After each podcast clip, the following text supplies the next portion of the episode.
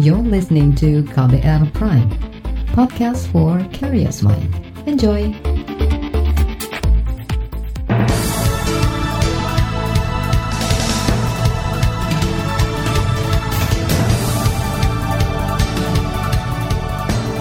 Selamat pagi saudara, senang sekali rasanya saya Reski Mesanto hadir kembali pagi hari ini di program Buletin Pagi edisi Selasa 22 September 2020. Pagi hari ini, tim redaksi KBR telah menyiapkan informasi untuk Anda. Di antaranya, sikap partai politik terbelah soal Pilkada serentak 2020. Sejak 2019 ada 20 koruptor yang hukumannya dikurangi Mahkamah Agung dan tempat penampungan pengungsi Roinya di Lok Sumawe tidak layak. Dan saudara inilah Buletin Pagi selengkapnya. Terbaru di Buletin Pagi. Kita mulai Buletin Pagi hari ini. Saudara, sejumlah partai politik pemilik kursi di Senayan berbeda pendapat terkait pilkada serentak tahun ini. Ditunda atau sesuai jadwal yakni 9 Desember 2020. Wakil Ketua Dewan Syuro Partai Kebangkitan Bangsa atau PKB Yogyakarta, Sukamto mendesak pilkada tahun ini ditunda ia beralasan faktor kesehatan masyarakat harus diutamakan dan mencegah terjadinya klaster pilkada. Satu prinsip alternatif pertama yaitu memperhatikan usulan-usulan tadi pilkada ditunda.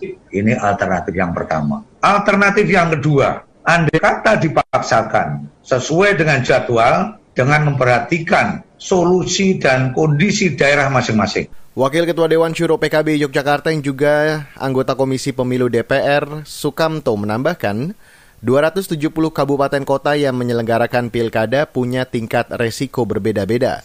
Penyelenggara pilkada harus tegas menunda pilkada, terutama di daerah-daerah resiko tinggi penularan virus corona.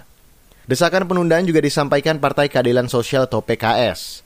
Pengurus DPP PKS Kurniasi Mufidayati melalui rilis resminya mengajak semua pihak mendesak penundaan pilkada. Kurniasi yang juga anggota Komisi Kesehatan di DPR mengingatkan, kasus baru dan jumlah kematian akibat COVID-19 terus bertambah. Selain itu, banyak kabupaten kota yang akan menggelar pilkada berada di zona merah virus corona. Sementara itu, Saudara PDI Perjuangan menyerukan kepada pemerintah untuk tegas memutuskan apakah pilkada dilanjutkan sesuai jadwal atau ditunda. Menurut Ketua DPP PDI Perjuangan Andreas Hugo Pareira, Pemerintah saat ini hanya menjadikan pandemi COVID-19 sebagai alasan politis. Akibatnya banyak lapisan masyarakat bingung dan akhirnya ragu atas kebijakan yang diambil. Kata dia, PDIP akan menuruti apa pun keputusan tegas pemerintah teknis peraturan-peraturan yang ada dalam pilkada ini kan masih peraturan-peraturan yang sifat yang lama. Seharusnya juga peraturan juga dibuat dengan peraturan-peraturan yang sesuai dengan situasi yang sekarang. Yang persoalannya sekarang belum ada peraturan-peraturan hanya dihimbau jaga jarak. Itu kan sama aja seperti yang lain-lain. Bukan hal yang khusus berkaitan dengan pilkada. Kalau tidak ya tidak. Kalau ya kita laksanakan dengan konsekuensi itu aja sebenarnya. Dan semua ini kan semua pasti ada risikonya. Gitu, iya, iya, tegas tidak, aja. tidak. Gitu. Ya, ya, tidak, tidak gitu. Ketua DPP PDIP Andreas Hugo Pareira menilai jika semua persoalan termasuk pilkada disangkut pautkan dengan pandemi COVID-19, maka keputusan yang diambil pemerintah tidak akan pernah bisa tegas. Sebelumnya, Sekjen PDI Perjuangan Hasto Kristianto menegaskan pilkada serentak 2020 harus tetap diselenggarakan karena penundaan hanya akan menciptakan ketidakpastian politik. Sebab banyak daerah akan dipimpin pelaksana tugas kepala daerah Padahal di masa kritis tidak boleh ada jabatan-jabatan politik yang diisi pelaksana tugas. Lain halnya dengan Partai Amanat Nasional atau PAN, Ketua Harian DPW PAN Gus Pardi Gaus mengatakan partainya akan mengikuti keputusan pemerintah terkait pilkada tahun ini. Menurutnya, pemerintah lebih paham atas apa yang harus dilakukan. Ormas LSM toko masyarakat pada hari ini kita baca dari berbagai media online meminta supaya pilkada ini ditunda. Tentu kalau ditunda juga persoalannya sangat complicated juga dan itu adalah bukan sesuatu yang sederhana. Ketua Harian DPW PAN yang juga anggota Komisi Dalam Negeri DPR Gus Pardi Gaus menyebut jika pilkada dilanjutkan, maka revisi peraturan KPU harus dilakukan. Tujuannya untuk memperkuat teknis pemilihan seperti pengetatan protokol kesehatan, pembagian waktu pemilihan dan kampanye secara sehat. Saudara, kekhawatiran pilkada menjadi klaster baru penyebaran COVID-19 memang beralasan. Badan Pengawas Pemilu atau Bawaslu mencatat, Sedikitnya 240-an pelanggaran protokol kesehatan dilakukan saat pendaftaran bakal pasangan calon pada 4-6 September lalu. Saat itu banyak terjadi kerumunan massa pendukung. Selain itu, Ketua Bawaslu, Aban, mengumumkan ada lebih dari 90 anggota Bawaslu di Boyolali, Jawa Tengah positif COVID-19. Lalu pada 16 September, dua orang komisioner dan dua staf Bawaslu juga positif virus corona. Sementara itu, data Komisi Pemilihan Umum atau KPU hingga pertengahan bulan ini ada 63 bakal calon peserta pilkada yang terinfeksi virus corona. Bahkan, tiga pimpinan KPU juga terkonfirmasi positif COVID-19, yaitu Ketua KPU Arif Budiman dan Komisioner KPU Eva Novida Ginting dan Pramono Ubaid Tantowi. Imbasnya, rumah dinas dan gedung KPU sempat disterilisasi. KPU hingga hari ini juga menerapkan kerja dari rumah. Meski begitu, KPU ogah menunda pilkada. Berikut penjelasan Komisioner KPU Firyan Aziz. Bagi KPU, himbauan pilkada ditunda kita lihat sebagai sebuah saran atau cambuk bagi kami untuk semakin sungguh-sungguh mengupayakan disiplin protokol kesehatan COVID-19 dalam tahapan penyelenggaraan pilkada selanjutnya. Dan kami terus berupaya mendisiplinkan diri dan mengajak jajaran kami pada posisi itu. Itu tadi Komisioner KPU Firyan Aziz. Saudara, Perkumpulan untuk Pemilu dan Demokrasi atau Perludem menjelaskan penundaan menyeluruh bukan berarti harus menunggu pandemi COVID-19 berakhir lebih dahulu. Melainkan ditunda sampai ada cukup waktu untuk membenahi regulasi, teknis dan mekanisme pilkada sesuai kondisi pandemi virus corona. Berikut penjelasan Direktur Perludem Koirinisa Agustiati. Apakah kita mau tambah mekanisme baru uh, apa orang datang ke orang memberikan suaranya gitu. Kalau sekarang kan mau nggak mau orang harus datang ke TPS untuk kasih uh, pilihannya. Apakah kita bisa ada opsi oh bisa memilih lewat kantor lewat pos gitu ya, pakai pos atau TPS itu diperpanjang waktunya gitu. Uh, jadi waktu waktu penundaan ini ya uh, me menyesuaikan regulasi dan juga uh, ya bisa difokuskan untuk supaya angka apa ya angka penyebaran COVID-nya kalm dulu. Saudara, pemerintah juga bersikukuh melanjutkan pilkada serentak sesuai jadwal, yakni 9 Desember mendatang. Juru bicara Presiden M. Fajrul Rahman dalam keterangan tertulisnya beralasan, pilkada dilakukan demi menjaga hak konstitusi rakyat, hak dipilih dan memilih. Bahkan Kementerian Dalam Negeri tengah menyiapkan dua opsi peraturan pemerintah pengganti undang-undang atau Perpu untuk perbaikan kepatuhan terhadap protokol kesehatan pada Pilkada 2020. Menurut Mendagri Tito Karnavian, kalau pilkada ditunda, tetap tidak ada kepastian bahwa pandemi COVID-19 akan berakhir tahun depan. Selain itu, hari ini Menko Polhukam Mahfud MD akan mengumpulkan sekjen partai politik untuk bahas protokol kesehatan Pilkada 2020. Kita ke berita dari mancanegara. Konsulat Jenderal RI di Johor Baru memastikan 5 dari 6 jenazah yang ditemukan di pantai Teluk C, Bandar Penawar Kota Tinggi Johor, Malaysia dua hari lalu merupakan warga negara Indonesia. Koordinator fungsi Pensosbud KJRI Johor Anang Fauzi Firdaus kemarin mengatakan, otoritas keamanan Malaysia memperkirakan keenam jenazah itu imigran gelap yang perahunya mengalami kecelakaan. Di saat bersamaan, pihak kepolisian di Raja Malaysia juga menangkap 9 WNI yang selamat dan diduga berasal dari perahu yang sama. Saudara, Mahkamah Agung potong hukuman 20 koruptor. Informasi selengkapnya akan kami hadirkan usai jeda. Tetaplah bersama kami di Buletin Pagi KBR. You're listening to KBR Pride, podcast for curious mind. Enjoy!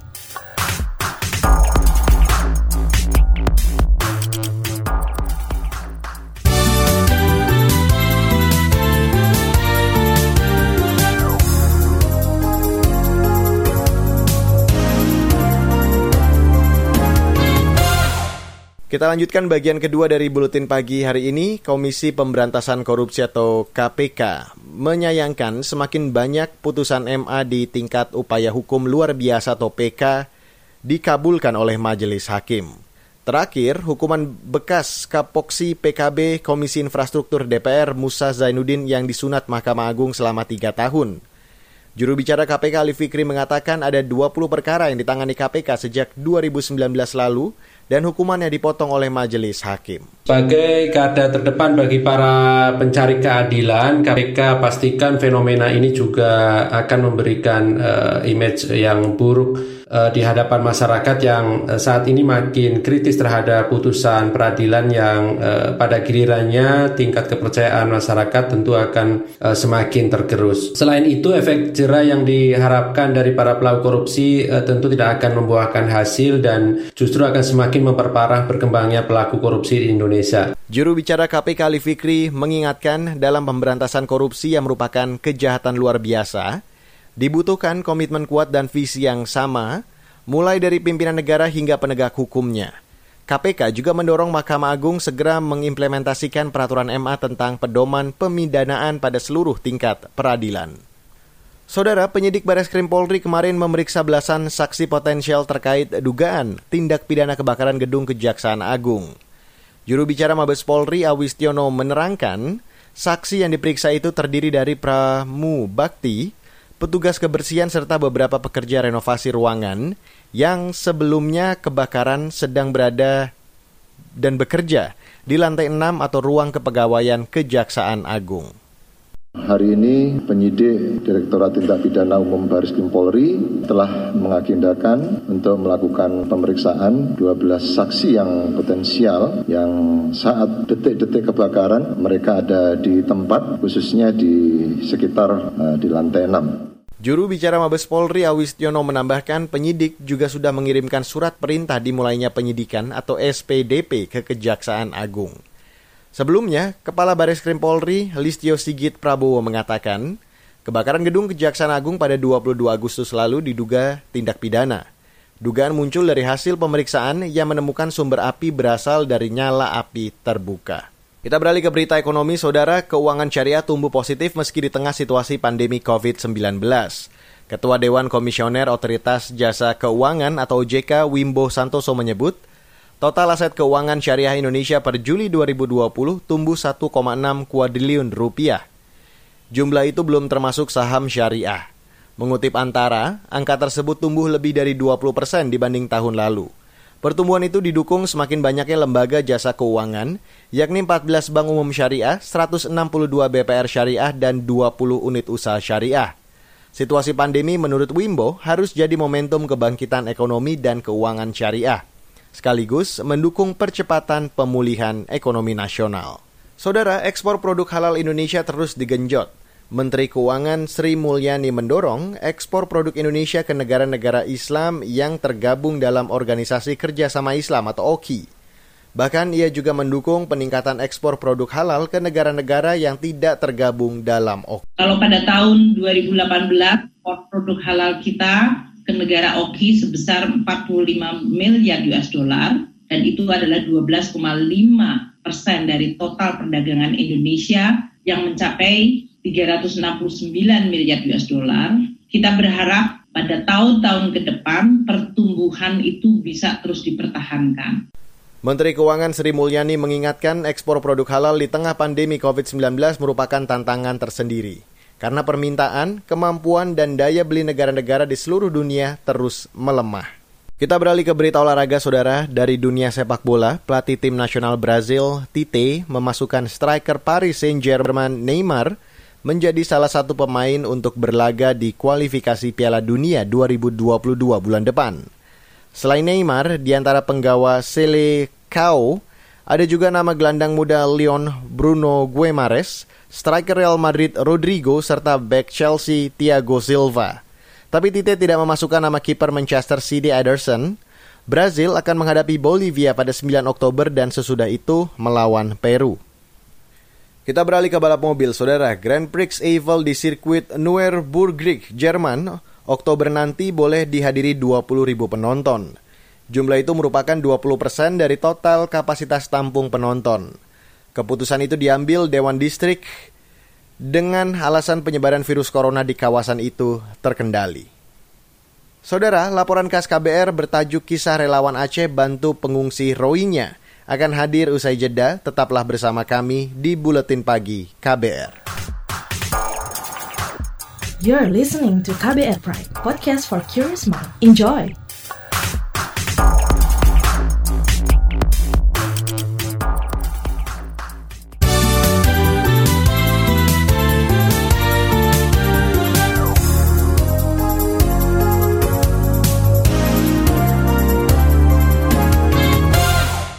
Aceh beberapa kali menerima gelombang pengungsi Rohingya. Mereka ditampung sementara atas dasar kemanusiaan. Berbagai lembaga dan relawan terjun mengulurkan bantuan bagi manusia perahu. Dan jurnalis KBR Alfat Asmunda berbincang dengan salah seorang relawan yang sudah terjun mendampingi pengungsi Rohingya sejak 2015 silam. Berikut kisah lengkapnya yang akan dibacakan Valda Kustarini. Beginilah suasana saat relawan Yayasan Getanyo mengajarkan bahasa Indonesia kepada puluhan anak dan perempuan pengungsi Rohingya. Materinya sangat dasar, mulai dari cara membaca alfabet. Para pengungsi itu merupakan bagian dari 99 warga Rohingya asal Myanmar yang terdampar di perairan Aceh Juli silam. Untuk sementara, mereka menghuni Balai Latihan Kerja BLK Kota Loksmawe.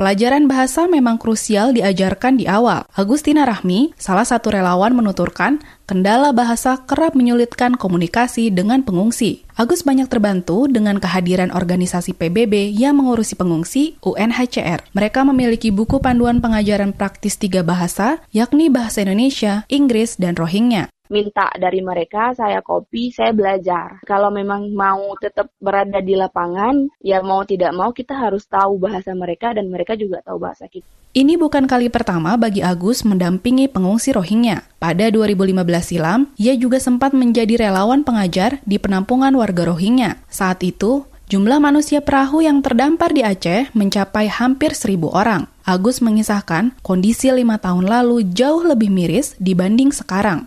Komunikasi sangat terbatas, hanya mengandalkan bahasa isyarat lantaran ketiadaan penerjemah. Hal ini diperparah dengan penolakan dari para pengungsi. Kehadiran mereka ke sini kan melewati rintangan yang enggak mudah sebenarnya kelaparan bahkan ada beberapa yang mengalami kekerasan baik itu uh, kekerasan seksual verbal dan fisik ketika mereka sampai ke sini itu otomatis kan dalam keadaan trauma ya jadi dengan keadaan trauma seperti itu, kemudian bertemu dengan orang baru seperti kita, pasti kan ketidakpercayaan mereka pada orang-orang tuh lebih besar. Menurut Agus, pengungsi Rohingya gelombang terakhir kali ini bersikap lebih kooperatif. Kinerja penanganannya pun jauh lebih tertata, termasuk kurikulum belajar yang menjadi fokus Agus dan relawan lain. Ia cukup dekat dengan beberapa anak yang tak segan membagi pengalaman pilunya selama menjadi pengungsi ada lagi yang lain naiknya sendiri di boat, tibanya sendiri dan itu sebenarnya sedih sih, cuman anak-anak ya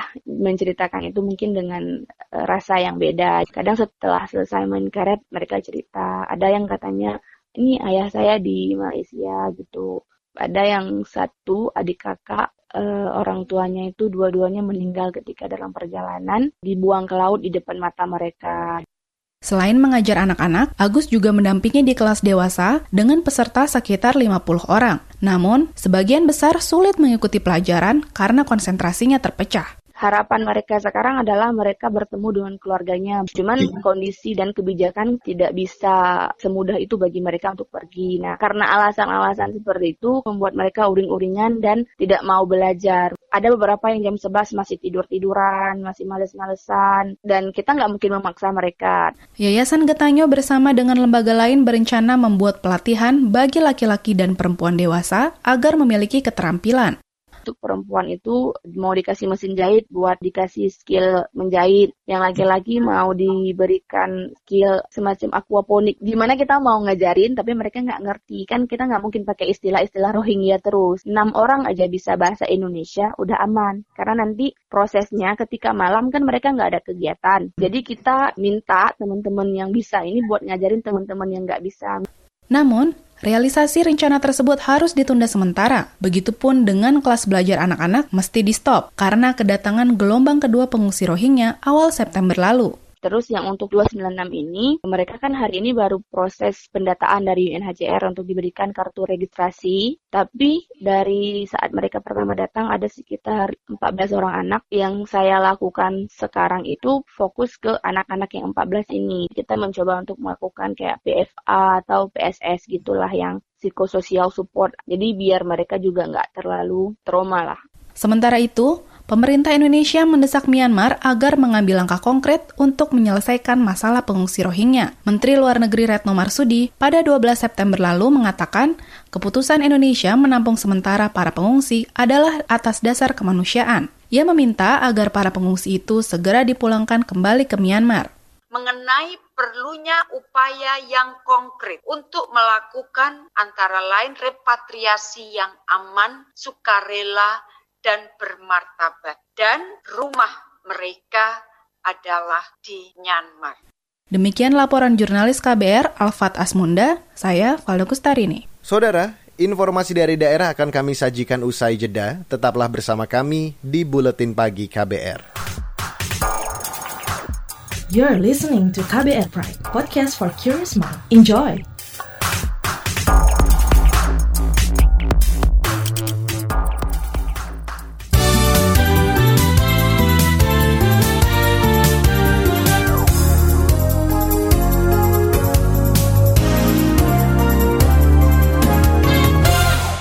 Kita ke Aceh, Saudara. Aktivis kemanusiaan yang juga koordinator Kontras Aceh, Hendra Saputra, mendesak pemerintah pusat dan pemerintah Provinsi Aceh segera mengambil alih penanganan pengungsi Rohingya.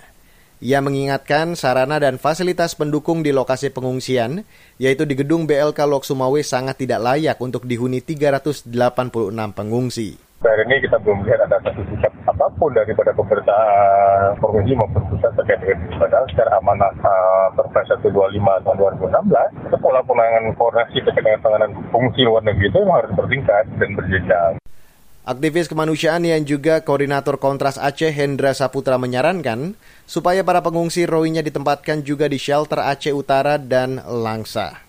Kita ke Jawa Tengah, saudara. Ratusan anak berusia di bawah 14 tahun di Jawa Tengah terinfeksi virus corona. Ketua Tim Ahli Gugus Tugas COVID-19 tempat, Anung Sugihantono menerangkan, gejala COVID-19 pada anak sering kali tidak terdeteksi atau bersifat asimptomatik. Yang pertama umur 0 sampai 5, perempuan 129, laki-laki 205. Nah, yang 6 sampai 11 tahun itu perempuan 93, laki-laki ya. 111. Itu yang okay. ada di dalam sistem pencatatan pelaporan di coronajateng.go.id. Jangan bicara Baik. angka, tapi kita bicara hmm? tentang resiko yang semuanya sudah mengatakan mengkhawatirkan. Ketua Tim Ahli Gugus Tugas COVID-19 Jawa Tengah Andung Sugihantono mengingatkan mayoritas anak-anak yang terpapar virus corona adalah laki-laki. Penularan virus corona di kalangan anak-anak ini sangat mengkhawatirkan dan perlu perhatian serius. Saudara, informasi dari Jawa Tengah tadi menutup perjumpaan kita pagi hari ini di Buletin Pagi edisi 22 September 2020. Pantau juga informasi terbaru melalui kabar baru setiap jamnya, website kbr.id, Twitter kami at berita KBR, serta saya ajak Anda untuk menikmati news on demand – melalui kbrprime.id atau platform mendengarkan podcast lainnya.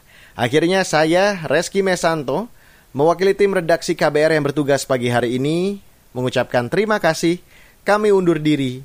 Salam.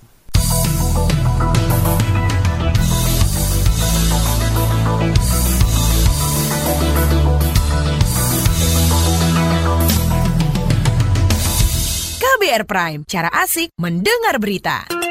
KBR Prime, podcast for curious mind.